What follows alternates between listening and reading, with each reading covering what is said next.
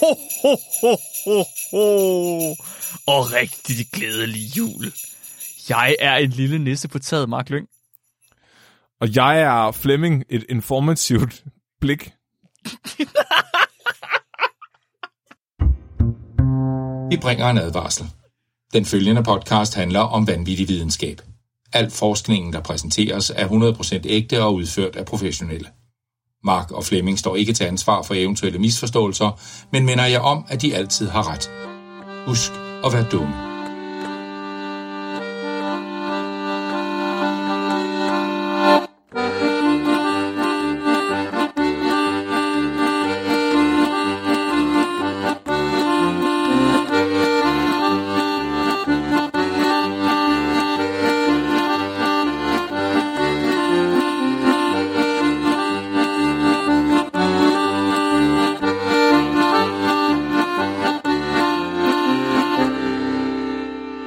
Velkommen til Videnskabeligt Udfordres julespecial. Den årlige julespecial, hvor vi øh, afslører videnskabelige fænomener, såsom at øh, du æder dig ihjel på jul, og at øh, julemanden er en vampyr. Og, og, og, og at Michael Bublé, det havde jeg helt glemt, at Michael Bublé er kilden til al god julemusik. Bum. Det er rigtigt, det havde jeg glemt. Bortset fra, at indtil jeg kom med Bo- i kampen. Bortset fra indtil Flemming han kom med i kampen. I dag Ah. er det Flemmings tur til at lege jul. Og Flemming, øh, jeg kan forstå, at du simpelthen har, øh, du har noget rigtig, rigtig godt julet videnskab med til os, Ja, så mit ego er stedet mig til hovedet. som det plejer. Jeg udnytter bare på groveste vis alle de her flinke, søde mennesker, der støtter os på tier, som er med på vores Discord. Mm-hmm. Så kommer jeg bare derind og udnytter deres hjerner. Fordi jeg, jeg gik ind og så skrev, Åh, hjælp! Hvad skal jeg tale om til juleafsnittet? jeg ved ikke, hvad jeg skal gøre. Det er sådan, man løber ret hurtigt tør for videnskab Det, om jul. det er underligt. Det er som om, at, at man ikke giver så mange penge til, at man kan forske i julefænomener. Nej, at det forskning, der bliver lavet i julen, er fucking kedeligt, for det er sådan noget antropologi og sociologi, hvor det er sådan noget, åh, hvilken psykologisk effekt, og det gider jeg Nej, ikke. Det, skal, det er ikke gang. det er det samme hver gang.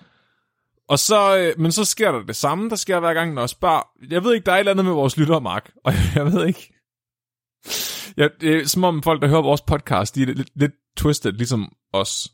Fordi så alle de svar, jeg får, det er altid sådan noget, hvad med en julemand, der får skåret sit tissemand af? Hvad med nogen, der dør? Hvad med, hvad med noget med sex? Men så var der en øh, fornuftens stemme, som, som altid, og det var Kat, der foreslog, at jeg skulle tale om øh, julemanden eller nisser. Og det tænkte, tænk, jeg, giver det skulle lige en chance. Så jeg prøvet at søge på PubMed, som er den her database, hvor al forskningslitteratur ligger. Det er den, vi normalt tilgår, når vi selv skal læse op på molekylær biologi, for eksempel. Prøv bare at plukke ind, hvad sker der, hvis jeg søger på nisser, på elver, på julemanden. Og så sidder jeg og kigger igennem, og der er rigtig meget lort. Der er rigtig meget lort, og der er rigtig meget, der ikke er relevant. Og så lige pludselig finder jeg noget, hvor jeg tænker sådan, what? Det her, det ligner rent faktisk en videnskabelig artikel. Så det er tit med de her juleartikler, at de egentlig er skrevet som satire. Noget, et eller andet meget sarkastisk, som egentlig ikke rigtig har noget data, som ikke rigtigt har noget, øh, nogen forsøg, ikke rigtig har nogen hypotese. Det er bare nogen, der sætter sig ned og spekulerer. Så læser de en anden psykologibog, og så spekulerer de på, kan vide, hvad, hvor, hvordan det kan være, at julemanden holder øje med børn. Det- Det... Har han en eller anden form for øh, psykisk øh, forstyrrelse? Det, det, er de, Og det så- er de bedste studier, fordi det er dem, hvor de der forskere, de tror selv, de er så pisse sjove. De synes selv, ja. de er så mega sjove, så skriver de på sådan noget, griner min sjove joke, jeg lige har lavet i mit videnskabelige studie. Ja, ja. Øh, men det her, det, så fandt jeg fandme, så, så, så fandt jeg noget. Jeg fandt, Visiting Santa, an informal look. Okay. Og det er et ægte observationsstudie med data og tal og forskning. Rigtig data. Og sådan, what the fuck? Rigtige tal. Ja, ja. Øh, den er udgivet i Psychological Reports, som har en øh, femårig impact factor på 2. Og det er faktisk ret godt, fordi en gennemsnitlig, øh, de gennem, et, hvad hedder det, for Psychology Journals, der er det gennemsnitlige impact factor mindre end 1. Hold op, det var det. Okay. Så det er sådan faktisk en rimelig okay prestigefyldt øh, Journal den her artikel er blevet udgivet. Ja. For at oversætte, hvad hedder den her artikel, jamen, så hedder den, At møde julemanden. Et observationsstudie. Det er øh, en forsker, der har, har sat sig for at finde ud af, kan børn godt lide at møde julemanden? John Trinkhaus. Første og eneste forfatter på den her artikel. Altså, okay, så at møde julemand, at det, de, ikke- jeg, der er mange ting, der skal forklares. Der er rigtig mange ting, der skal forklares. Jeg tror, jeg ved ikke, hvad der er sket, men jeg tror, uh, Trinkhaus her, han har uh, hørt, at julemanden kom til det storcenter, han handlede i. Ja. Og var sådan, det er interessant. Julemanden kom på besøg. Nå, Der må være noget data her. Selvfølgelig, okay. så, så han har lavet et observationsstudie af børn, der kommer op og sidder på julemandens skød. Ja, ja, ja, ja, ja. Og, og, og han skriver også, jeg, har- i artiklen der skriver han, fordi man skal altid retfærdiggøre, hvorfor man gør, laver noget forskning. Det er ikke nok, at det bare er forskning. Du er også nødt til at kunne argumentere for, hvorfor er der nogen, der har givet mig en hel masse penge for at gøre det. Ja, ja, ja. Så han siger, at han vil gerne opnå bedre indsigt i børns emotionelle, altså emotionel regulering, øh, frygt for fremmede og moderering af temperament. Okay. Det var ikke fordi, han ville finde ud af, om det rent faktisk gav mening at blive ved med at ansætte en julemand hver eneste år.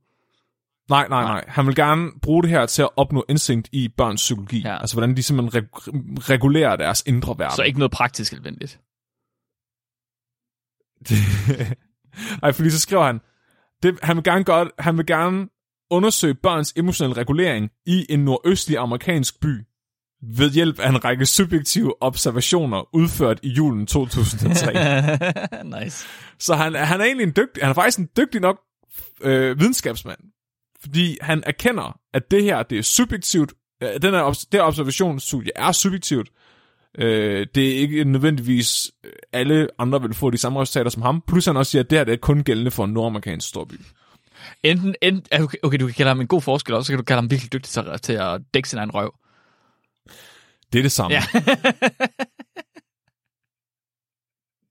Ærligt talt. Du bare formulerer sig på en rigtig måde, så der ikke er nogen, der siger, at du konkluderer på noget forkert. Ja, ja. Trinkaus, han er grundig i den her videnskabelige artikel. Han beskriver forsøgsopstillingen.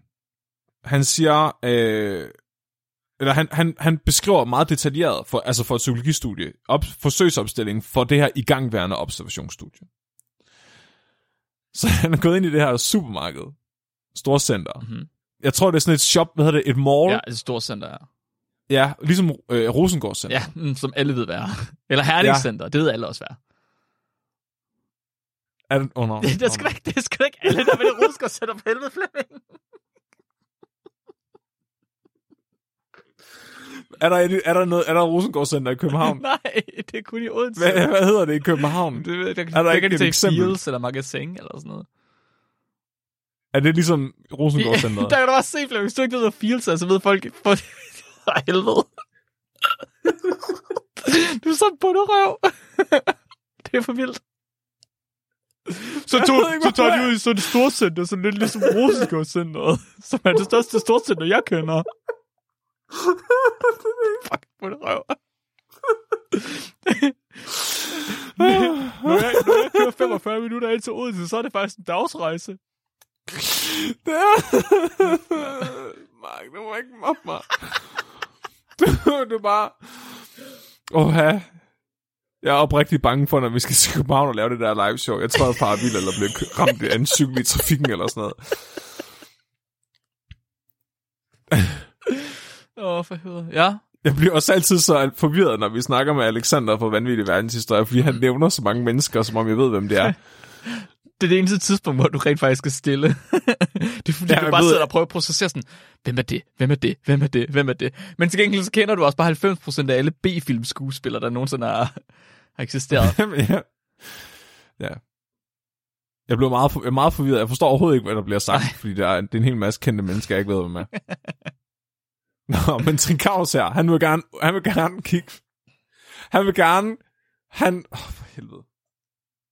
Julemanden, hvis man forestiller sig Rosengård Centeret er sådan en stor bygning, med en hel masse gange, hvor der er butikker indenfor. Så man behøver ikke gå udenfor for at gå fra den ene butik til den anden, fordi man er stadig inde i den store bygning. Det lyder banebrydende. Så, ja. Han, han handler her åbenbart, fordi han finder ud af, at julemanden er her, og så begynder han at lave det til et videnskabeligt studie. Så han skal beskrive sin forsøgsopstilling her. Så julemanden befandt sig i et afgrænset offentligt område inde i det her mall. Nogen havde sat hegn op rundt om julemanden, Ja, og tilfældigvis kom til Kraus forbi, og så tænkte han, det kan jeg fandme godt bruge en søndag formiddag på det her. ja. Han øh, siger, området er dekoreret. Han specificerer ikke, øh, hvordan dekoreret. Han siger bare, at det er dekoreret. Med pentagrammer og helvedesild. og han, øh, julemanden er i følge med seks assistenter, skråstreg nisser. Okay. Han kalder dem rent faktisk nisser. Hans skråstreg nisser. Ja. Ja. Ja, det fremgår ikke, om det er ægte nisser. Okay. Øh, julemanden var placeret på en i gåseøjne trone, og var iført en traditionel klædedragt passende for en julemand. Julemanden var også udstyret med et stort skød, hvorpå børn kunne føre en samtale med ham fra. Han var, undskyld, hvad sag, undskyld, det, han var udstyret med et stort ja. skød. Ja, Hold da op. Okay, så. Ja.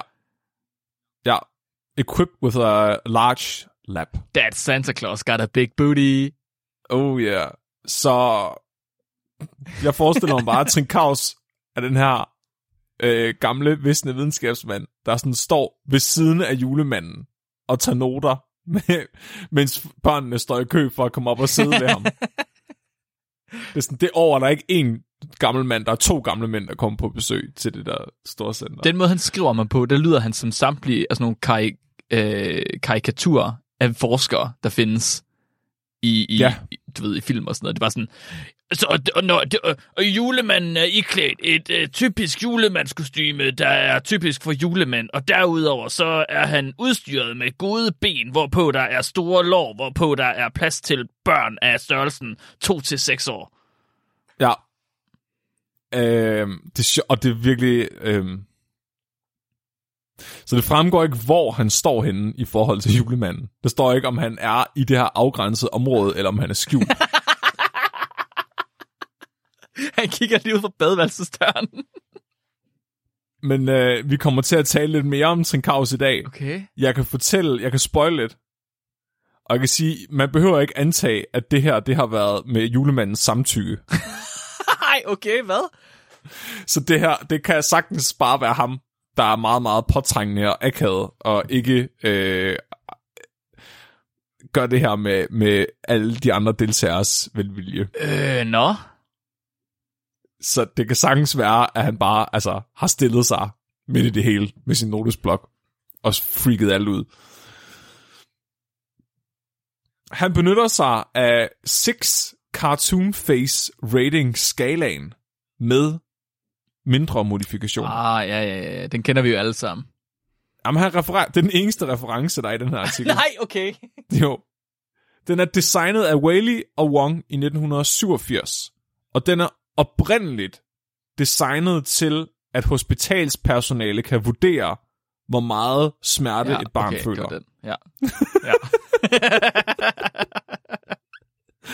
Det er rigtig godt til at vurdere smerte i børn helt ned til alderen 3 år, øhm, og egner sig også godt til ældre mennesker, der ikke er ordentligt i stand til at beskrive deres smerte. Så det handler simpelthen om, hvordan man vurderer et barns ansigtsudtryk, og så kan man så ud fra de her karakteri- karakteristika i ansigtsudtrykket vurdere, hvor meget smerte det her barn føler. så Trinkaus, han stiller sig i en periode af 10 dage. Over 10 dage møder han op i det her storcenter og stiller sig og glor på alle de her børn, der skal op på julemandens skød og noterer deres ansigtsudtryk, hvor meget smerte de viser. What? Den eneste grund til, at han stoppede efter 10. dag, det var sgu da, fordi han blev eskorteret væk af politiet. What the fuck? Så i alt, der observerer han 300 børns interaktioner med Det, julemanden. kan man ikke, det må man ikke sige sådan noget. Det, det, det er jeg ret sikker på, man ikke kan sige. Det lyder som børneporno. Han observerede Det det, er- 300 interaktioner med julemanden. Ja. Det kan jeg ikke. Det, kan, det er jeg ikke sikker på. Jeg, det er jeg ikke sikker på, at er en ordentlig, en okay sætning at skrive. Det øh, er den direkte oversættelse. I alt gjorde han det faktisk i to forskellige storcentre. Så måske er han blevet smidt ud af det ene.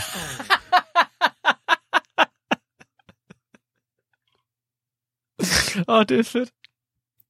Så øh, deres køn, etnicitet og alder blev ikke noteret. Han rated dem kun for deres øh, smerteskala her. Så han modificerer skalaen, så det han i virkeligheden måler, det er opstemthed. Hvor den ligesom har, det er en skala fra 1 til 6, hvor øh, 1 er øh, rædselslagen, og 6 er begejstret. og så i midten, der har vi så ligeglad. Ja. Og den her mand, der jo er psykolog, går ud fra, Mm. han er, han er godt i stand til at vurdere børns begejstring. Han er god til at læse ansigtsudtryk. Nu vil jeg godt lige po- pointere, at han har allerede skrevet, at det er en subjektiv vurdering, Mark. Det var det, vi snakker om med god videnskabsmand, ikke? Det var sjovt. Det var som om, at alle børn bare havde et julemand. Fordi for mig så det ud som om, at alle bare havde en etter på den her begejstringsskala. Det er Mark. Han finder ud af, at 82% af de her børn, de var pisselig glade med at se julemanden. Og øh, 16, øh, hvad hedder det, øh, 16% var afvisende over for interaktionen. Afvisende, ja. Så Ja. ikke redselslagende, men afvisende. Han udførte endnu et studie bagefter, som ligesom supplerede det her. Det er en del af den samme artikel. Og i det her studie, der tager han sig ud til et mindre storcenter, som... Nu skal jeg passe på så, eksempler. så Flemming, sig det. Svarende til Bilka. Bilka kender de fleste. En vilkårlig Bilka. Ikke nødvendigvis Bilka i Odense. Det kunne være en hvilken som helst Ja, Bilka. ja, ja, ja, ja. Så hvor det er en stor butik, ikke en perlekæde af mindre indendørs Ja, butikker. ja, ja, ja, ja, ja, ja. Og det er sådan lidt mere en suburb, altså sådan udkanten af byen. Jeg ved ikke, ja. Mindre by. Hvor julemanden simpelthen havde sit eget rum. Hold da op. Så det var ikke et åbent lokale, det var et designeret rum til julemanden. Og det var simpelthen for at prøve at se, om han kunne udelukke, om øh, omgivelserne havde nogen indflydelse. Vent, et privat rum, eller var det sådan, man gik der ind og stod i kø inde i rummet? Ja, det står der Det står der ikke noget om. Er, er det ikke, ville det ikke være mærkeligt, hvis man havde et rum, hvor julemanden sad inde bag en dør, og så lukkede man børn ind, så de var alene sammen med julemanden? Men så kan man jo handle i fred, mens de er derinde. Ja, det kan jeg godt se. Men, ja, okay. Det viste sig, at børnene blev hverken mere eller mindre begejstrede. Nej, okay. Det, de var stadigvæk øh, 82 procent af dem var pisselig glade med at møde julemanden. Det var jo præcis det samme som før, var det ikke det? Øh, jo, jo, Det han er siger også ingen forskel. Ja. Ja, interessant. Nu har vi de her data, så nu skal de jo diskuteres. Det er klart. Hvad betyder det her, Mark? Hvad betyder det? Kraus, han mener, at øh, man i fremtidige studier kunne tage højde for forældrenes indflydelse på børnenes oplevelse. Aha. Det kunne jo være, at øh, forældrenes attitude har en eller anden indflydelse på børnenes attitude. Ja, ja, ja. Han ser også selv udfordringerne i at, at replikere det her forsøg alligevel. øh, så det gør, at man skulle lade være med at prøve. Man skal, Han man siger, skal, at øh, der kun var én observatør, og at øh, det kunne være double counting i nogle tilfælde, hvis det samme barn havde været på julemanden to gange. Det var han. ja. Han siger også, at... Øh, han, han, nu prøver han så at finde ud af, altså hvorfor er de her børn ikke øh, begejstrede. Så øh, der øh, nævner han så, at han mener simpelthen, at børn de ikke er begejstrede for at møde julemanden, fordi de får alligevel gaver året rundt. Det var ikke ligesom dengang far han var dreng, hvor man kun fik gaver, den, når julemanden kom. Der var én gave til hver, og det var altid en træhest. Så det her, er jeg nok skal fortælle, at den her, okay, så den her, den her, det her det studie er foregået i julen 2003. Ja. St. Kaus, han er født i 1925, og han var krigsveteran fra 2. verdenskrig, hvor han var med i The US Air Force. Han blev uddannet ele- elektronikingeniør efter det, og så som 51-årig, der fik han en Ph.D. i management. okay. Så han er altså den her... Ja, han er jo næsten... Hvad er han? 78, da han publicerer den her artikel. Ja. Øh, så en 78-årig at vets, krigsveteran for 2. verdenskrig står og kigger på, at dit barn sidder på julemandens skød. Og dømmer dit lortebarn for ikke at være glad for at møde julemanden. Det har været nemt for ham at aflæse børnenes ansigtsudtryk, fordi alle børn har vendt sig op og kigger på ham, i stedet for at kigge på julemanden. Var sådan, hvem er ham der? Ja, Hvad det er laver han? Hvorfor kigger han sådan på mig? Det kan være, Mor, de jeg bare... vil hjem! Åh, oh, det er sjovt. Jeg forstår, ikke, hvorfor, jeg forstår ikke, hvorfor der ikke er flere børn, der har haft redselslag, fordi hvis det var, hvis det var mig, der sad der, selv mig som voksen mand lige nu, og der kom sådan en krigsveteran og kiggede på mig med en notesblok, så tror jeg også bare, jeg ville begynde at græde. Det er en virkelig god pointe. Jeg har slet ikke tænkt over, om børnene var blev påvirket negativt. Det skriver han ikke engang selv, om børnene måske blev påvirket negativt af den her tusse gamle mand, der står og glor på dem. Er der ikke altid sådan noget observatørbias, hvor man skal være gemt, fordi ellers så kan det være, at dem, man observerer, de reagerer øh, alt det, altså for ligesom at prøve at gøre, som observatøren forventer, de skal gøre. Mm, jo, jamen det, det skriver han ikke noget om. Men det er rigtigt, det vil være god praksis. Han, øh, han har også noget supplementary material, altså ekstra data, som ikke er inde i artiklen, hvor at øh, han har prøvet at rate forældrenes ansigter, altså deres pain scale også, men det er, jo designet til børn. Mm-hmm. Og der vurderer han, at øh, forældrene oftest var meget begejstrede for at møde julemanden Okay. når han kigger på deres ansigter. Og han mener muligvis, at det her det kunne være et forsøg på at dulme børnenes øh, angst. At de fungerer øh, excitement. Nå, okay, så de lader som om, at de er virkelig glade og synes, det er mega sejt, fordi så kan det Ja. være børnene, de sådan, okay, Ja. så vil jeg måske gerne møde julemanden. Så det er egentlig her, artiklen den slutter. Okay. Hvad tænker man? Tænker Så, man. ru- så, ruller Tror man, man? lige, så ruller man lige et felt længere ned på PubMed. Nå, så der er lige, der er lige en twist. Der kom lige en efterfølger. Der er. Visiting Santa, another look. Nej, Så Trinkavs nej, tog gjorde det tilbage. noget efter. Nej. Han tog tilbage til de samme to storcentre i julen 2004.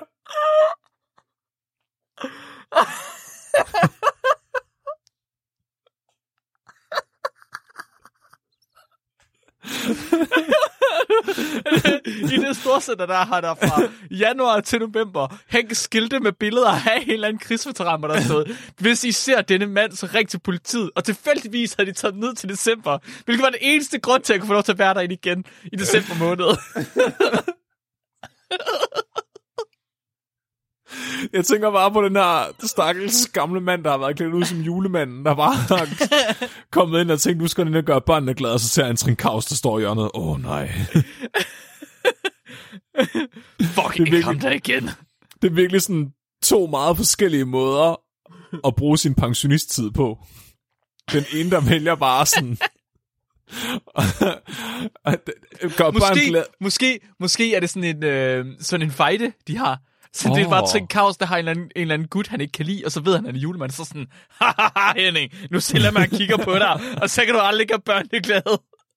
Nå, du gør det for at gøre børnene glade. Jeg kan fortælle dig, at 82 procent af de her børn, de,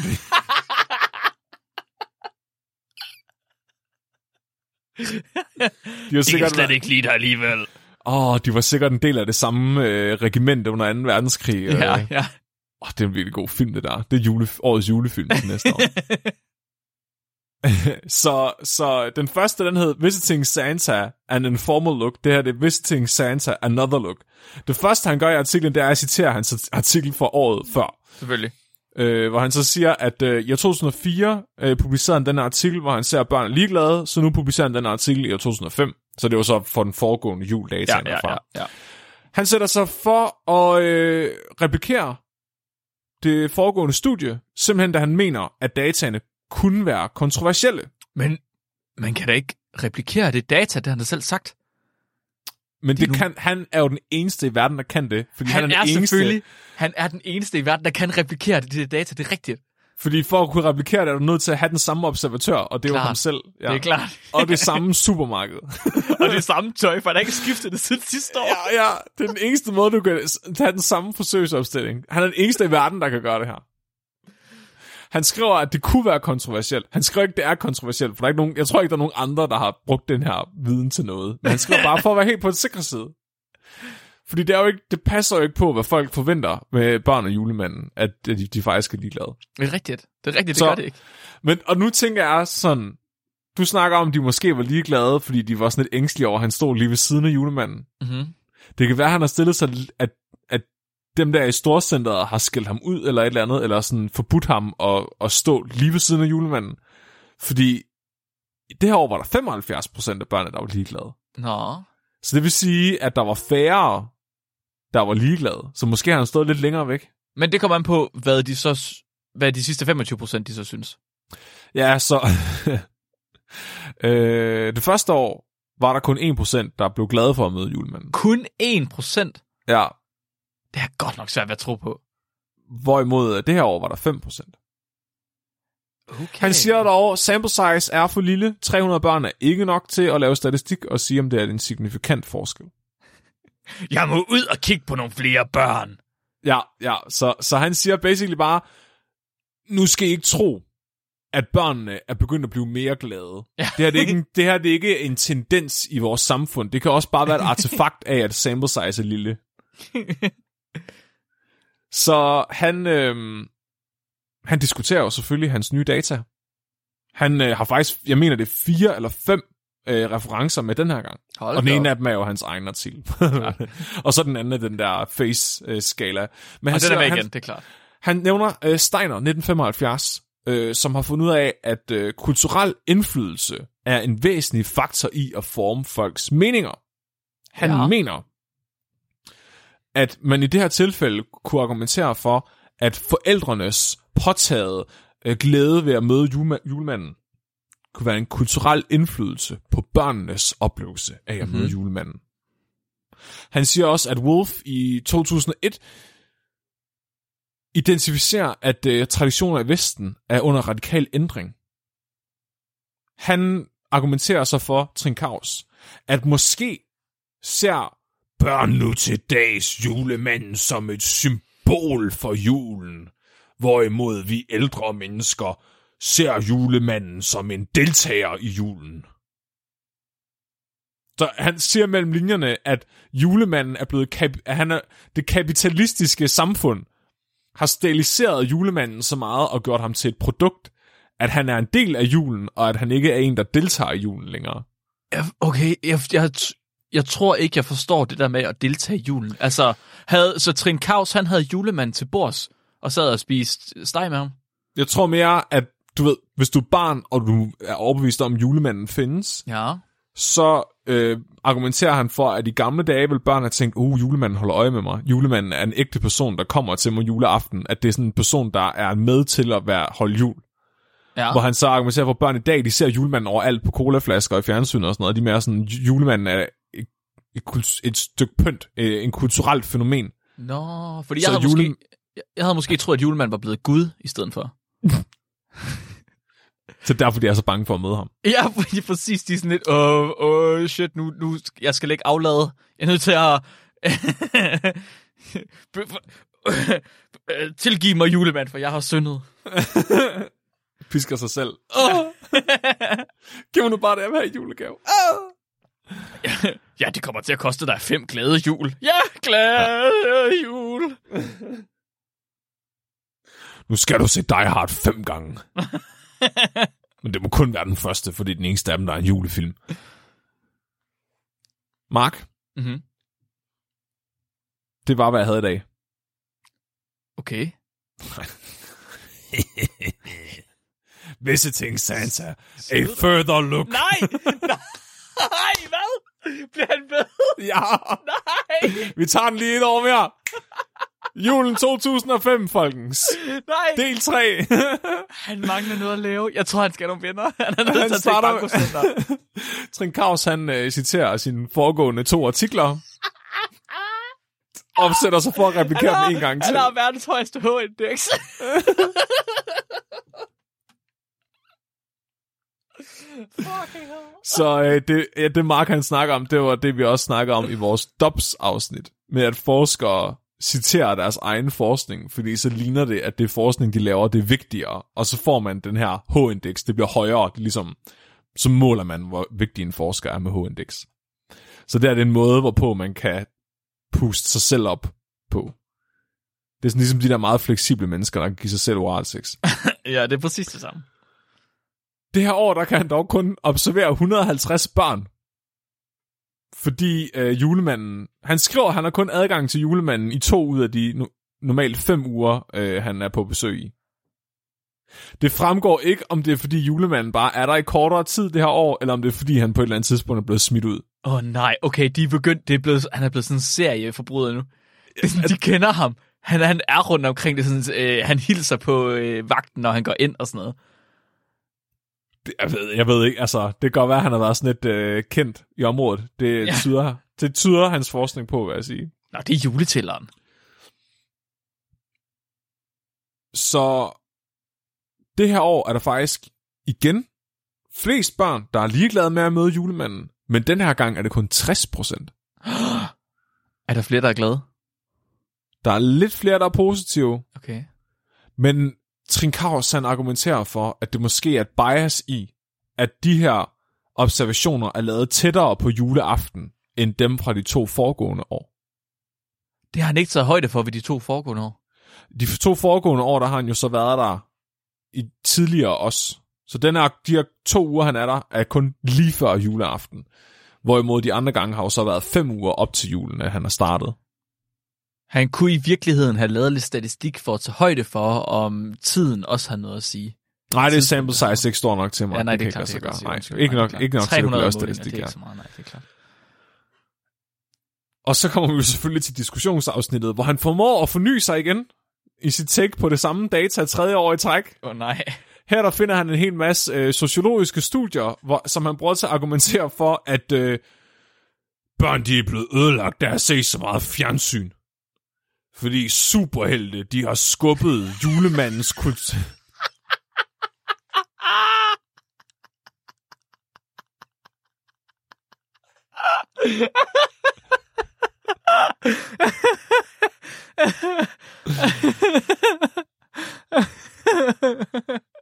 Han, han, han er be- Ej, jeg, det, jeg elsker det. Han er virkelig den mest sure gamle mand nogensinde.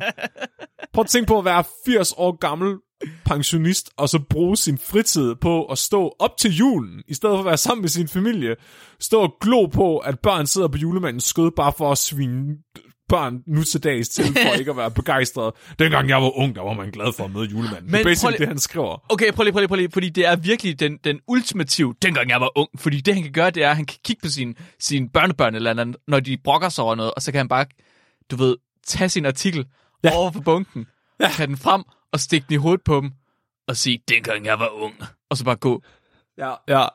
Ungdommen nu til dags. reference, mig og mig.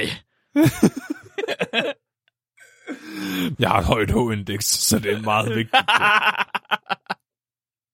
det, jeg elsker det. Så han argumenterer for, at globaliseringen og vores informationssamfund øh, har gjort, at børn øh, har så mange superhelte til hverdag, at julemanden har fået et kulturelt bagsæde. Mm. Han mener også, at alt det her med de her multikulturelle samfund, vi er ved at få, det reducerer betydningen af julens mytologi. Hvor er det en sindssyg ting at skrive? Også fordi, hvad forventer han? Forventer han, at de andre kulturer, der ikke fejrer jul, de tager hen til julemanden? Eller er det fordi, han forventer, at børn de bliver, at de har en indflydelse på hinanden, fordi de kommer fra forskellige kulturer? Han, ja, han mener, med- han mener, det tror jeg. Han forestiller sig, at det ligesom, ja, Han, oh, wow, hold da op, hold da op. Han kan bare ikke lide børn. det kan godt Jo, være, det er er hippierne, han taler. Vi ved jo ikke, om det er, fordi han, sagt, at han taler om andre etniciteter og religioner. Det kan jo også bare være, fordi han synes, at hippier er træls. Åh, oh, det er klart. Men han er også godt klar, at de fleste, det er selvfølgelig ikke sikkert, at han ved det, men de fleste superhelte blev fundet på i 30'erne og 40'erne og 50'erne. Det, du øh, må skrive det, hvad hedder det, øh, kan man ikke sk- skrive sådan et response letter to jo, editor? Jo, jo, jeg kan skrive 20 år for sent. Ja, comment, en kommentar. så øh, topper han lige med at skide på psykologi. nice. Han gør det ikke direkte, han gør det super elegant. Så han er virkelig, altså, han er classy. Han skriver bare med det mest tykke akademiske sprog, at følelser er en indvendig proces, og derfor svær at forstå, og må derfor ligge uden for hvor rækkevidde at kunne måle på og undersøge. Wow. Han skriver basically, at, at næsten al psykologi ikke er videnskab på den måde. Det er virkelig sjovt. Øh, Han skriver vel faktisk, at, at psykologi er for kompleks til, at vi endnu kan lave det om til en videnskab. Ja. Ja, men er det i virkeligheden en måde at sige, jeg er for dum til at forstå det, som I andre I forsker i? Nej, han skriver bare, generelt er psykologi bare en lortevidenskab, så derfor burde du ikke til det her alvorligt. Jeg har lavet. ja, det er ikke, det er ikke helt, jeg, jeg hører det som om, at han siger, at det er faktisk lidt for komplekst til, at jeg forstår det.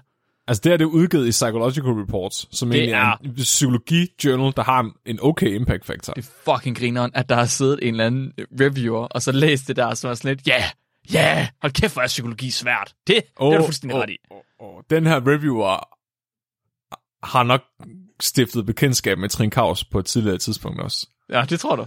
Ja, bare lige for at tease lidt. Okay. Okay. Øh, fordi, Mark, visiting Santa, an additional look.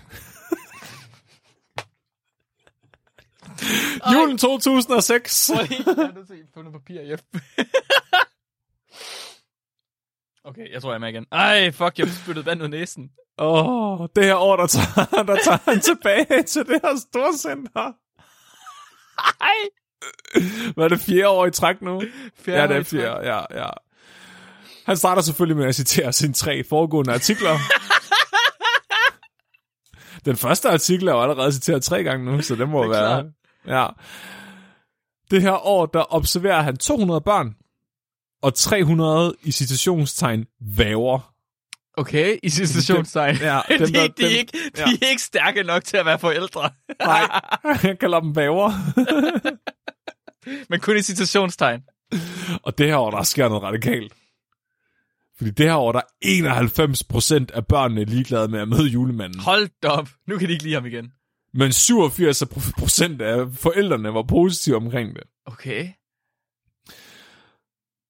Og så starter han diskussionsafsnittet. Hvad kan vi, hvad kan vi, hvad kan vi få ud af det Åh her? oh, nej, hvad skal vi pisse på den her gang? Det er 2006. Er det popmusikken? Jeg, jeg øh...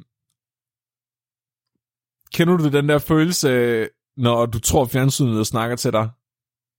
Mm, måske. Prøv lige. Så Ja, okay. Jeg havde bare... Ej, det var, det var, det var meget Robin-agtigt sagt.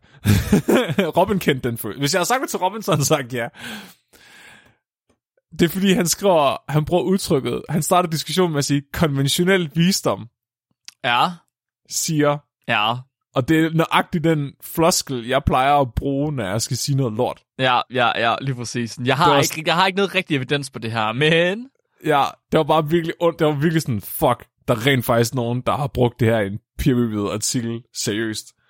Okay, måske ikke seriøst, lidt sarkastisk, men, men jeg kan bare huske, med tomatsuppe-retssagen, der brugte jeg det der konventionel visdom med vilje, fordi det bare er en lortet udtryk. men har skrevet med det samme, konventionel visdom.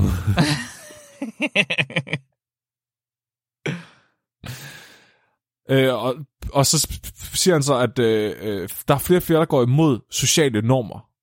Aha. Basically så siger han, "Fuck, der er hippie over det hele. Dengang jeg var ung, der kæmpede vi mod tyskerne.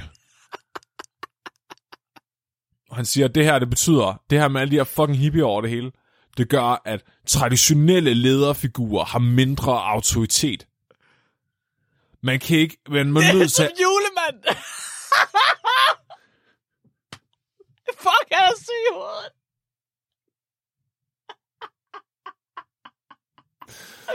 Så fordi, at alle forældrene er blevet til hippier, så har julemanden lige pludselig mindre autoritet, og alle Ja. ved, at det er julemanden, der skal have autoritet. Det er ham, der bestemmer, om børn har været gode eller onde. ja, Den her mand, han er sej. Jeg kan virkelig godt lide ham. ja, skulle du have noget papir, eller? Nej, det er okay. Nej. Han, han skriver også, at øhm, man er nødt til at antage, at børn simpelthen ikke tillægger fortiden nogen særlig betydning længere. Fordi deres forældre er sådan nogle hippier, der går op med, for, med traditioner. mm, det er klart. Oh, Det er ikke, jeg sætter pris på, at jeg var, jeg under, jeg var i, i Tyskland i 2. verdenskrig. Ej, der er slet ikke nogen, der værdsætter, jeg var med til Pearl Harbor. Nu render de bare rundt med deres grønne hår og deres fucking Pokémoner. Hvor er det bare overhovedet ikke særlig pænt, det er også der. Man gør det virkelig, han gør det virkelig nemt at skide på ham. Hvad er de her Pokémon overhovedet? Dengang jeg var barn, der havde vi bare granater, der havde vi ikke Pokeballs.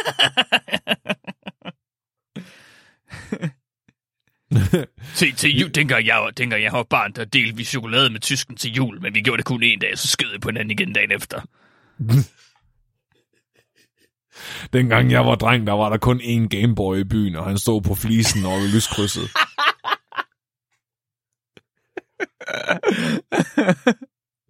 Det var kun... Ej, okay.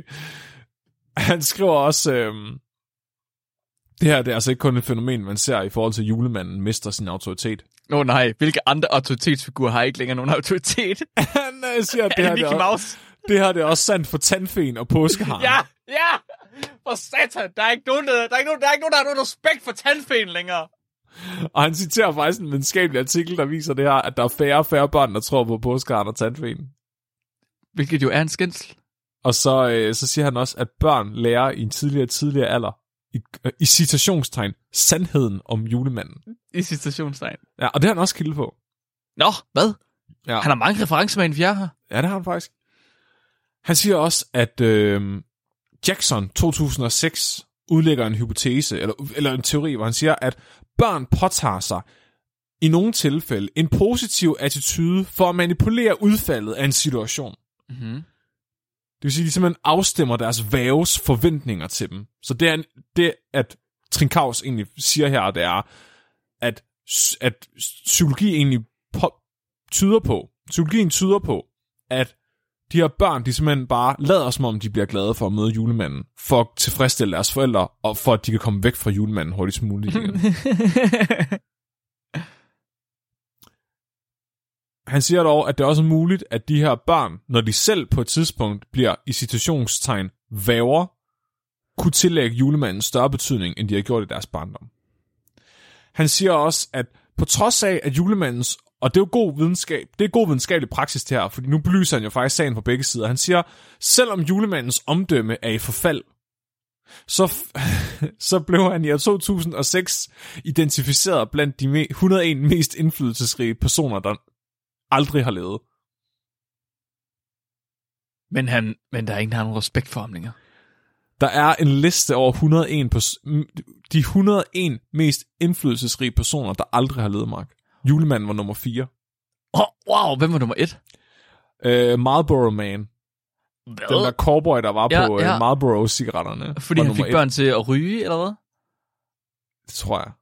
Nummer 3 var Kong Arthur. Gud og, Gud og Jesus var ikke på listen. Jeg tror ikke, de blev anset som værende. Jeg tror, ja, det er fordi, at dem, der har skrevet den liste, de tror, at de... Hvad, sagde du lige det? De ikke var fiktive? Ja, Gud og Jesus er åbenbart ikke fiktiv, fordi Ja. de var ikke på listen. Ja, undskyld. Det var, Så det der er evidens for, at øh, Ja. Bibelen har ret. Beklager, jøder. Den tror grimme ælling var nummer 55. Så Danmark har øh, været med på listen. Godzilla er nummer 38. Jeg lægger listen i episodebeskrivelsen. Så Men kan I er der nogen, der har nogen respekt for Godzilla længere? Det tror jeg, de har i Japan. Men Japan, Altså, er, jo Godz- sådan, Japan er jo sådan en multikulturelt sted, Flemming, hvor de har mange God- kulturer. Slet ikke Godzilla! Ej, er det det? Er det ikke meget homogen i Asien? Jo, jo. Det Du har lige været i Singapore, det ved du lidt om. Ja, ja, fordi når man er i Singapore, så kender man til hele Asien, hvor Ja, du ved, størstedelen af hele jordens befolkning, det eksisterer. Det er klart. jeg synes virkelig, jeg bliver bunderøvslammet i dag. jeg ved ikke, hvad der... Hold kæft, mand. Og han siger, at julemanden er det eneste fiktive person, som det amerikanske postvæsen leverer post til. Men ikke rigtigt, jo. Hvad? Vel? Og så siger han, at julemanden faktisk er ved at stige popularitet i Asien. Som produkt af globalisering. Men det stikker imod det, han sagde tidligere. Hvor han sagde, at det, den multikulturelle indflydelse gør, at vi er mindre interesserede i julemanden. Ja, i, i Amerika. Ja. Men så spreder han sig jo så ud, så at i Asien begynder han så at opstå i stedet for. I stedet? Okay, det var ikke... Okay, jeg hørte det som en globalisering, så han spreder Mark, sig. eller? du, du skal huske, han siger i starten, den her subjektive undersøgelse af julemandens popularitet i et storcenter i Nordamerika. det er også rigtig undskyld min fejl. Mark, mm-hmm. visiting Santa, a supplemental view. 2000. Nej, nu stopper du. Stop. Hvordan har han lavet en karriere ud af det her? Får han penge for det? Er det bare en hobby nu? Han er jo pensionist. Han er, en af, han er, hvad er han 81 eller 82, da den her artikel Det er hans øh, Mag- udkommer. Magnus Opum, det her. Han, er, han venter hvert år, så sidder han og skriver sådan, nu skal jeg skrive en artikel om julemanden igen i år. Åh, oh, Mark, åh, oh, Mark, du ved slet ikke, hvor meget du har ret lige nu. Bare vent. Bare, du har så meget. Det er meget værre, end du tror. Det er ikke den sidste.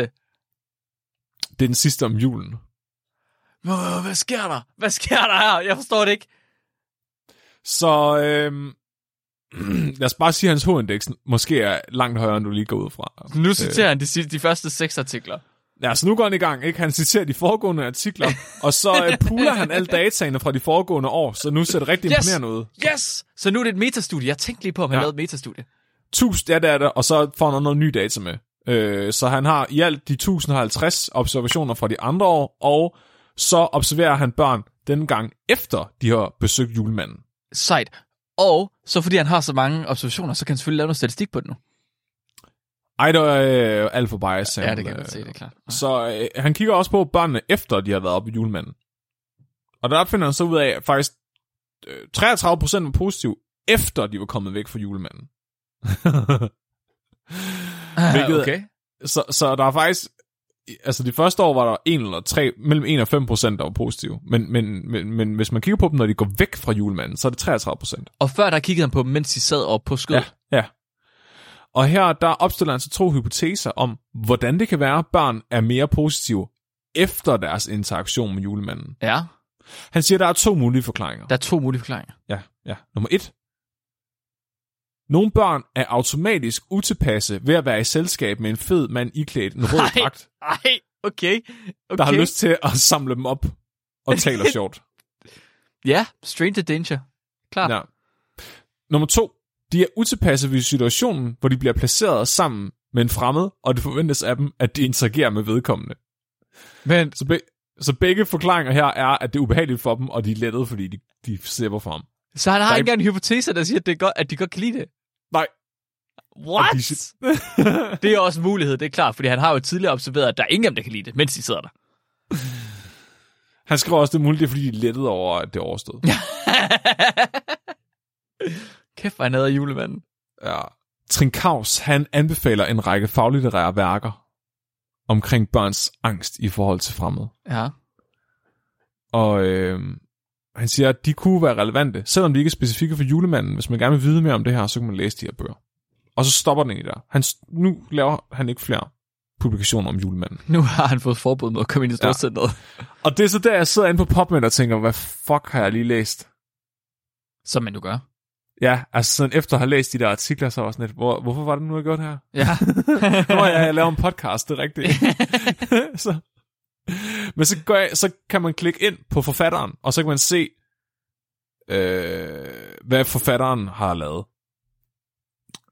Og så er der noget, så får jeg sådan et moment, fordi så ser jeg bare det ene informal look efter det andet informal look. Og det er rigtig meget, og det er ikke kun julemanden. Det er, øh, hvor mange unge mennesker, der går med sin kasket omvendt på. Nej. Hvor mange folk, der går med hvide sportssko, i stedet Nej. for en sportssko, der har en anden farve, så man ikke kan se, hvor beskidt de er. Hvor Nej. mange svømmere, der svømmer i den lave ende af swimmingpoolen, i stedet for den dybe ende af swimmingpoolen.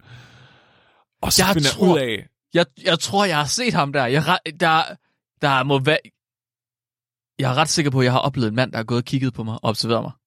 Jeg tror, han havde ikke en notesbog, men jeg er 100% sikker på, at jeg, han, har, han har også observeret mig. Jeg ved det nu. Og- ja, ja, det, det kan godt være. Det, så tror du en outlier af hans datasæt, Mark. Jeg tror, du var alt for begejstret for at møde julemanden. Ja, det, det tror jeg også. I din hvide øh, sportssko med omvendt baseball cap på. ja, præcis. Så det viser sig, at øh, Trinkaus, han er ikke Nobelprismodtager. Og han har fået ikke Nobelprisen i år 2003, fordi han har publiceret mere end 80 videnskabelige peer-reviewede artikler om ting, der irriterer ham.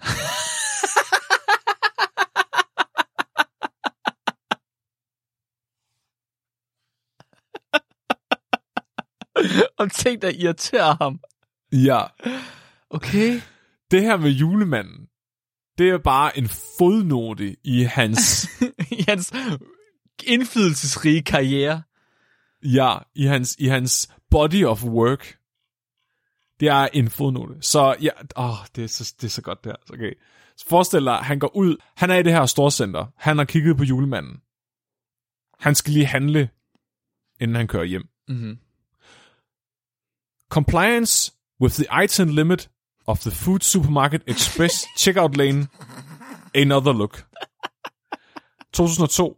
Han har altså udgivet minimum to videnskabelige artikler, der handler om, at folk ikke fatter, at lynkøen i supermarkedet kræver, at du kun må have fire forskellige ting med. Hvordan får de her studier publiceret? De er stort set alle sammen udgivet i Psychological Reports.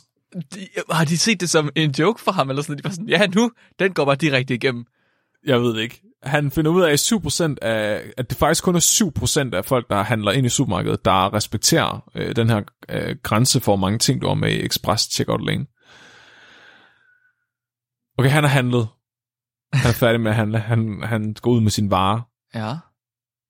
Disposing of the empty shopping cart. An informal look. Hvor han simpelthen finder ud af, at øh, kun en ud af fem handlende kan finde ud af at stille sin indkøbsvogn ordentligt på plads, efter de ved at handle. Hvad er det, han forventer for ud af det her? Det er ligesom at skrive et opslag på Facebook. Clearing the supermarket shopping cart. An informal look. Efter at have observeret mere end 500 personer derude at handle, finder han ud af, at øh, 69% af de handlende smider affald i deres øh, indkøbsvogn, og at øh, kun 5% smider dem i skraldespanden. Det er så sindssygt, fordi jeg har lige, altså lige i dag, har jeg øh, sendt en videnskabelig artikel ind til peer review, Mm-hmm. som jeg har skrevet. Og det er bare et pikkestort arbejde. Jeg startede på det her for to år siden, og det er først nu, at vi er gået i gang med at prøve at publicere det. Og der er det bare, han skider bare den ene videnskabelige artikel ud efter den anden. Men også, hvis han skal observere så mange mennesker, så skal han faktisk stå steder i ret lang tid. Ja, Men han har selvfølgelig han har jo ikke noget altså, voldsom dataanalyse på. Det er bare sådan, den ene del med den anden, agtigt, og så skriv lidt sjov øh, diskussion, og så ud med den. altså det er faktisk lidt sjovt, fordi jeg tænkte på, det vil være ret nemt at gøre det her. Ej, okay, er det, er det, et, er det sådan et studie, vi er nødt til at lave? Skal vi, skal vi prøve, jeg har været inde og kigge, så Psychological Reports findes stadigvæk. Ja. Og der er ikke nogen publication fee. Det koster ikke noget at publicere sin videnskab derinde, men den skal gennem peer review hos dem. Så i teorien vil vi godt kunne lave et observationsstudie af et eller andet, og så kalde den bindestreg an informal look, og så sende den ind og se, om vi kunne få publiceret den. Det kunne være, det kunne være sjovt. Jeg er ret sikker på, at vi kunne lave nogle sjovere plots, end han kunne. Hvad skulle vi... øh, Ja, lave statistik. Ja, præcis. Så hvis, og det vil også være fedt, fordi så, hvis at det ikke er noget, hvor vi skal spørge folk om noget, så er det meget, meget nemmere at få meget data. Så skal vi egentlig mm. bare være villige til at stå og glo på folk, og rate dem for et eller andet. Uh, okay. Eller høns. Vild tanke her. Man kunne poole sit data fra mange forskellige observatører. Og på den måde mindske sit observatørbias. Man kunne måske lægge den ud til øh, frivillige lyttere og høre, om uh. de har lyst til at være med. Så skulle vi jo lave sådan et hold, hvor vi alle sammen øh, ligesom koordinerer. Så skal vi bare blive enige om, hvad vi, øh, hvad vi skal observere. Det skal være sådan virkelig specifikt. Det skal være sådan noget med, at man skal stå ude foran den samme butik eller eller andet. vi må se. Okay, men jeg må også lige, jeg må også lige med ham her specifikt, Trinkaus. Han laver de her studier her, fordi det handler om ting, som folk gør, der irriterer ham. Hvad er det, han forventer for ud af det? Fordi han udgiver de her studier i et videnskabeligt tidsskrift. De mennesker, der gør de ting, der irriterer ham, de kommer aldrig, aldrig nogensinde til at læse de videnskabelige studier. Men det er jo før, jeg tænker på, det her, det er GigaChat Big Brain udgaven af boomer på Facebook. Ja, nej, ja, nej. Det, Der det sidder er, og brokker sig inde på Facebook-grupper, ikke? Så melder de sig ind i en Facebook-gruppe, der hedder Gør det selv, for, øh, gør det selv øh, i hjemmet-gruppen. Og så sidder de og brokker sig. Øh, hvorfor beder du om hjælp? Hvorfor ringer du ikke bare til en håndværker? Og bare sådan, du har selv meldt dig ind i gruppen. Du kan bare Det- melde dig ud, hvis du ikke vil se det her. Det er jo, det er jo toppen af passivt aggressiv adfærd. Altså, det er jo, det er jo videnskabens svar på en post-it note på døren, hvor der står, øh, den der har parkeret ude for kantstenen, må venlig bedes om at lade være med det. Det er vanvittigt. Det er vanvittigt. Det er Stort science, kado til ham. Hold kæft, det er sejt. Det- Han øh, har, er nu kommet af med sin øh, indkøbsvogn, Ja. og øh, er ude på parkeringspladsen. Shopping Center Fire Zone Parking Violators and an Informal Look. Data for mere end 33 et-timers øh, sessioner med observationer ude foran det her supermarked, finder han ud af, at øh, over 700 øh, individer ikke overholder brandsikkerhedsreglerne for, hvor man parkerer sin bil. Kvinder, der kører i kassevogne, var de værste syndere i det her, hvor det viser sig, at 35% af alle, der parkerede ulovligt, var kvinder i kassevogne. Åh, oh, det er en farlig påstand. Han har et eller andet beef med kvinder i kassevognen. Er det rigtigt? Ja, blocking the box and informal look. Hvor folk ikke... Øhm, hvor folk parkerer for tæt på øh, en intersection, øh, hvad hedder det, et kryds, der finder han ud af, at det oftest er kvinder i kassevognen, der parkerer for tæt på et kryds, hvor i at de er 40% af synderne. Jeg tror måske bare, det er den samme kvinde i en kassevogn, der parkerer ulovligt, som man følger efter. Så har vi også Snow Motor Vehicle Roofs and Informal Look, med øh, hvor, at folk ikke fjerner sne fra taget på deres bil, inden de kører, så der fyrer sne ud, når de kører. Mm-hmm. Og der, der kigger han altså på mere end 4.347 ikke-kommercielle motordrevne køretøjer i bevægelse, for at se, om de har sne på taget. Og der finder han ud af, at 65% af dem har sne på taget. Vi har et problem, Flemming. Og det oftest er varevogn. Vi har et problem, Flemming. Ja. Den her mand, han er handlekraftig. Han har masser af ressourcer, hvilket, altså fordi han højst sandsynligt har været pensionist og ikke har haft noget at lave. Vi kan ikke konkurrere med det der. Vi skal, vi skal, vi skal tjene til vores løn. Vi har et arbejde. Vi kan ikke bruge 33 et-timers sessioner på at kigge på, om folk de parkerer på et forkert sted i Bilka. Du vil ikke vide, hvor mange sessioner jeg har haft med min harmonika, Mark. Nej, det er selvfølgelig rigtigt. Dem Jeg har ikke brug for at se min familie. Det er ikke Nej. noget problem. Ved, ved den her mand mere om menneskelig adfærd end noget andet menneske på jorden? Absolut. Det lyder sådan. Jeg tror, han næsten er transcenderet. Altså, jeg tror, han er blevet... Øh, altså, Jeg tror, det lyder som om, man har de største sample sizes øh, i menneskelige studier. Nogensinde. Altså mindre det er sådan nogle fase 3 kliniske studier, hvor de skal teste på 100.000 mennesker. Altså Mark, jeg er slet ikke færdig. Hvad? Er det rigtigt? Nej, stop. Okay, jeg kan ikke være med. Nu er han ude i trafikken. Left turning, traffic procrastinators, another look. Så det er artikel nummer to, hvor han kigger på, at, øh, Artikel nummer to. at øh, folk kører langsommere, hvis at de kører foran en anden bil. Især hvis det er kvinder, der kører i varevogn. så jeg tror, han har kørt bag ved den her kvinde i den her varevogn, og så har hun bare speedet ned for at provokere ham, eller prøve at komme af med ham. I to sådan. træk. Ja. Øh, så er han endelig kommet fra det her supermarked og på arbejde. Fordi han har, har højst sandsynligt været professor emeritus. Ja. Fordi der er en stor del af hans artikler, der handler om hans undervisning. Så professor emerituser, det er egentlig professorer, der er gået på pension, som får lov til at have et kontor og befinde sig på universitetet, til gengæld for at de underviser på universitetet. Fordi uh, så har vi, what percentage of students dislike the taste of Brussels sprouts? Så her der finder han ud af, at øh, størstedelen af studerende, unge mennesker, ikke kan lide rosenkål. Okay. Han han stopper det i på af, dem. at following instructions on a final examination and informal look, her finder han ud af, at 33% af unge mennesker, at han, eller af hans egne studerende, ikke kunne finde ud af at følge instruktionerne ordentligt til eksamen. De kan simpelthen ikke finde ud af at udfylde deres eksamen. Jeg, jeg er lamslået. Jeg er lamslået, den her mand her. Following students course and faculty evaluations and informal look, hvor han finder ud af, at, uh, at 10% af de studerende, han har haft, ikke kan finde ud af og evaluere hans undervisning. Nej, nej, okay, okay.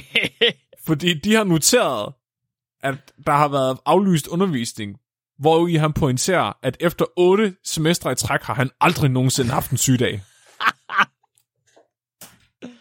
Shit. Det pointerer han i sin diskussion. Det er, virke, altså det, er det her, vi bliver nødt til at gøre. Det her er mit nødt, idol. Vi bliver nødt til at lave videnskabeligt udfordret af en informal look. Vi, skal, vi bliver nødt til at lave, og så sende den ind til Psychological Reports, bare for at se, om de tager den. Ja, det gør vi. Hvad tror du, det koster? Det er gratis. Er det gratis? Det, der er ikke nogen publication fee. What the fuck? Det er selvfølgelig derfor, han har kunnet kigget ind, ja. selvfølgelig derfor, han inden kunnet vi gik i sætte gang, ja, det er klart. De skriver, at det koster et eller andet med 2 dollars per side, for at få det med i deres printed journal, hvis nok. Det gider vi ikke, det vil jeg med. Kæft, man, vi kan spytte artikler ud, Flemming. Kan vi lave den formal look på høns? And en formal look, så skal det være... Øhm... Ja, hvad skulle det så være? For, øh, folk før og efter folk har mødt høns. Og ja, deres reaktion på at møde høns. Man skulle slippe en høne fri på sin arbejdsplads, og så lave en formal look på folks reaktion før og efter. Ja. Det er en god idé, det kan vi godt gøre. Jeg- Der er mange muligheder. Der er mange muligheder. Det kunne også være før og efter folk har været på toilet. Ja, Det skal næsten bare være et eller andet, man kan observere ved at sidde i det, Ja. ja. i, i det offentlige rum. For eksempel kunne vi alle sammen mødes i Rosengårdscenteret.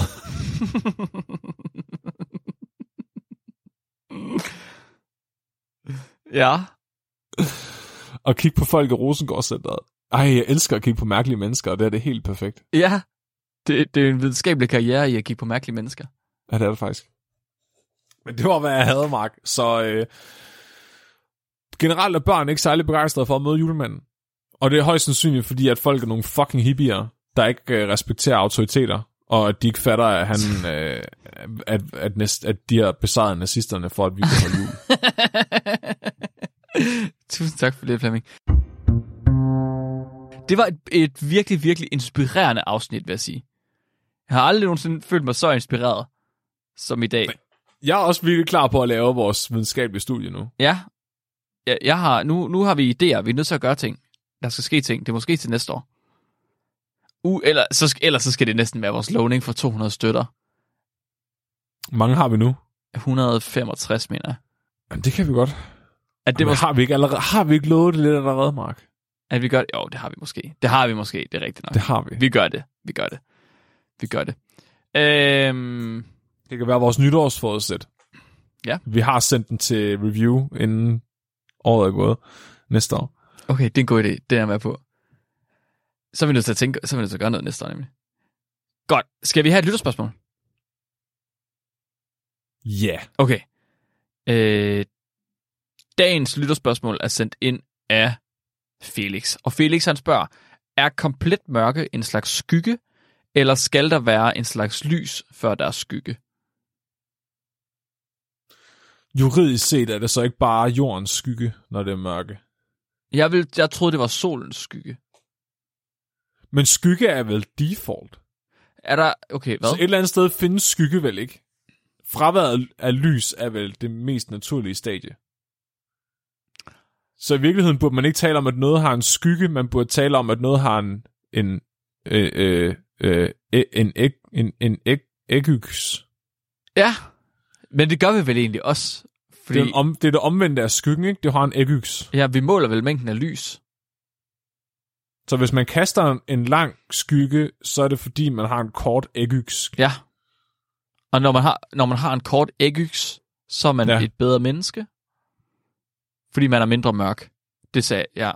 Ja. Man har mere lys. Det kommer til Flere lux. at, kan, at lægge en fjer, det kommer til at fjerne en ægysk fra vores over os næste år og skulle lave det videnskabelige studie. Åh. Oh. Transcenderer vi så til et nyt stadie af lys? Hvis vi får publiceret den, tænker jeg. Det kunne jeg godt. Det kunne jeg godt være med på. Okay, så komplet mørke. Hvad hedder det? Mark, hvis vi publicerer det her studie, ikke, Ja. er jeg så nødt til at have det med i min phd afhandling Ja. Eller kan jeg fravælge det? Nej, det kan man ikke. Men alt al arbejde, man har lavet på sin PhD, skal med i phd afhandling Godt. Ja, der er ikke noget at gøre, Flemming. Nej. Øh, og du skal referere til dig selv. Det er jeg hermed afgjort. jeg håber, jeg når at blive færdig, inden vi får det publiceret. Det bliver rigtig rart. Du har en smuk ægyks, Ja. Felix. Tak for dit lysende spørgsmål. Cool. Nice. Jamen, øh, næste uges afsnit, det bliver krudt og blad og nytår og løjer og druk og noget.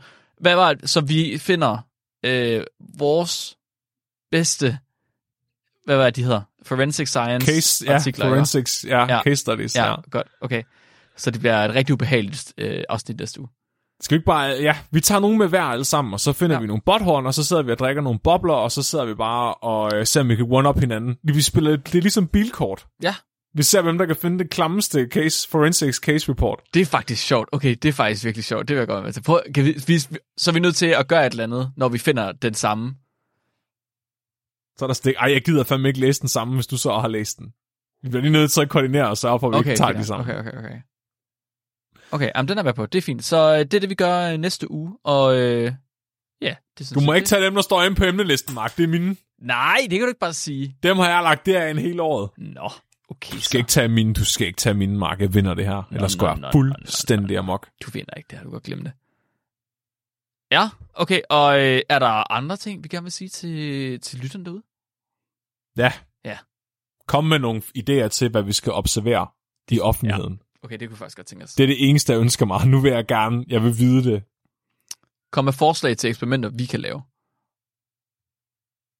Det må ikke have noget... Det må det ikke, skal, de, ikke eksperimenter, ting vi kan observere. skal det være observationsstudier? Hvad nu, hvis der er nogen, der kommer med det helt perfekte eksperiment, som ikke er et observationsstudie? Det må de gerne. Okay, så kan vi jo heller ikke... Så er der ikke, så er der ikke mere sjovt i det. Det kan jeg godt se. Det kan jeg godt se. Cool. Jamen, øh, var det det for i dag? Ja, Mark. Skal vi så ikke lige have et dyrefaktor? Bring it. Bring it. Øh, guldfisken har øh, skrevet et dyrefakt ind til os, hvor hun skriver, at dørhovedmyrens eneste mål med livet, det er at bruge dens hoved som dør, så fjendtlige insekter ikke kan komme ind i myretun. Det er faktisk et smukt tilværelse. du ved, man taler sådan tit om, hvad meningen med livet er. Den der myre behøver ikke være i tvivl. What is my purpose? Det, det er derfor, de udvikler aldrig nogensinde bevidsthed. Det, det er ikke nødt til det. Det er ikke nødt til at stille spørgsmålstegn ved deres eksistens.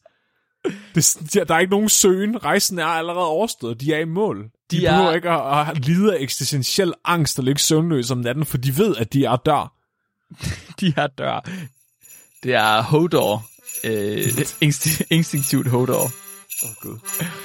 Mit navn er Mark, Jeg er Flemming. og du er blevet videnskabeligt udfordret. Ho, ho, ho.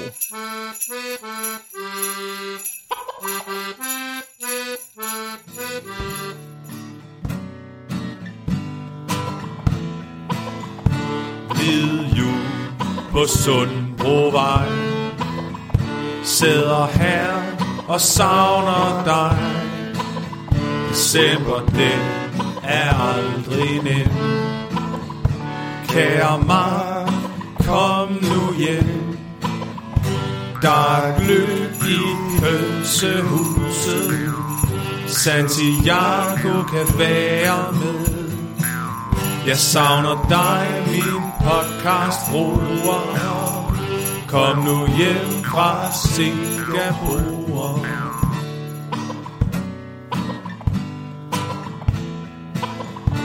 Det er koldt, når det er jul.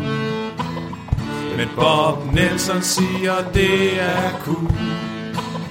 Hvad er der i den store park? Er det mod mark?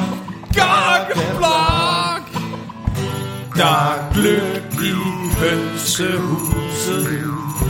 Santiago må også godt være med. Jeg savner dig, min podcast bruger. Kom nu hjem fra Singapore.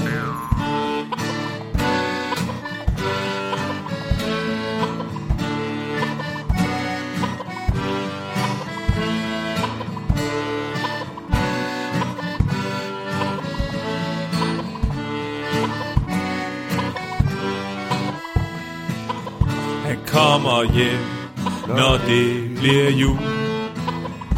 Nikolaj kom ud fra skjul. Nu står det på Tåsinge Special, mens vi spiser os ihjel. Der er gløb i hønsehuset, Santiago kan være med.